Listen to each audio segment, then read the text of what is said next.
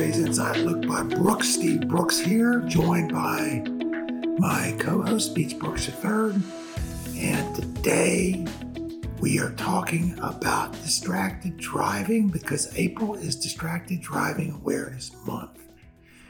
And in my opinion, distracted driving has evolved into being equivalent to DUIs.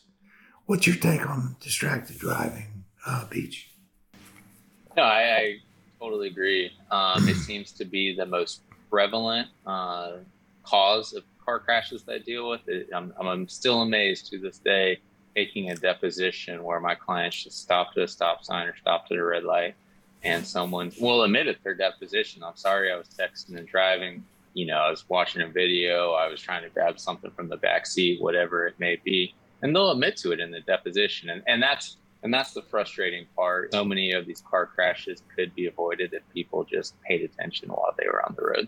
Yeah absolutely. So we um, we kind of uh, surveyed our our team to get some um, inputs about the the oddest thing they've seen in terms of uh, other drivers texting and driving and I was amazed. Somebody said that uh, they saw someone reading a book on the highway while driving. And uh, you want to go over some of the others, uh, Beach?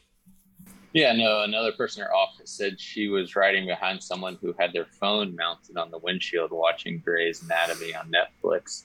I mean, clearly just trying to watch TV and pay more attention to that than they are actually driving. Well, I, I got a laugh out of this one. This is something I have never seen on the road, and I, I would it'd crack me up if I saw. But another person in our office said they passed someone who was holding their pants out the window so they could air dry them.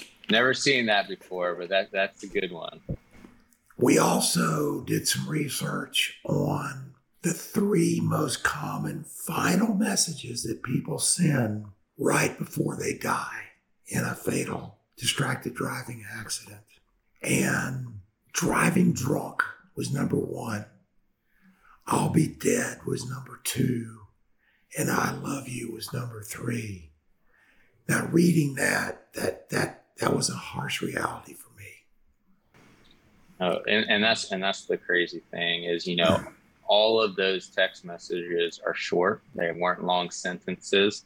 Um, and I think I saw a stat one time where you know just a three or four word text message it, for a driver that's driving 55 to 60 miles an hour they will travel a length of a football field. In the time they look down to just send that short little three or four word text message. So i mean it just shows you know how much ground these cars can cover and drivers can cover while they're not paying attention. So. Right. Yeah that's amazing. So let's all get together and and actually put something into action you can actually take a pledge from the National Safety Council to commit to not drive distracted. So I challenge everybody out there to tell three of their friends to go to the National Safety Council and sign this pledge and make a commitment.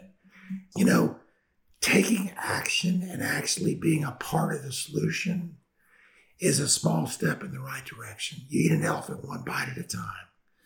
So um, I'm going to go to the National Safety Council myself today and look at that. I believe we're going to put the link in the comments too. So if anybody else wants to take that pledge, and if you take the pledge, you know, tag us as, well as tag some friends because, like he said, you know, as a society, this is all something that we need to do together.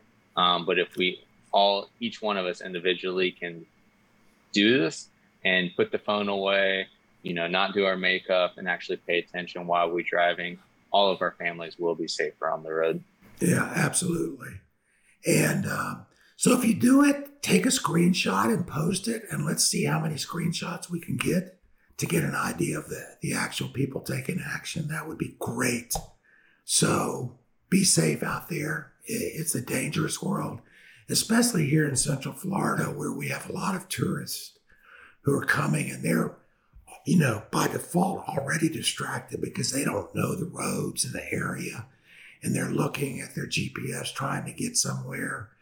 Uh, so you put that on top of you know reading text and other things, and uh, it's it's a dangerous place to be. So be safe, be a defensive driver, and take that pledge. Thank you for joining me, Beach, and uh, we will see you next week from Wednesdays at Live by Brooks. And again, if you have any questions or comments or want to dialogue with us, feel free to reach out to Beach at beachii at brookslawgroup.com or myself at steve at brookslawgroup.com. Thanks for joining. We'll see you next Wednesday.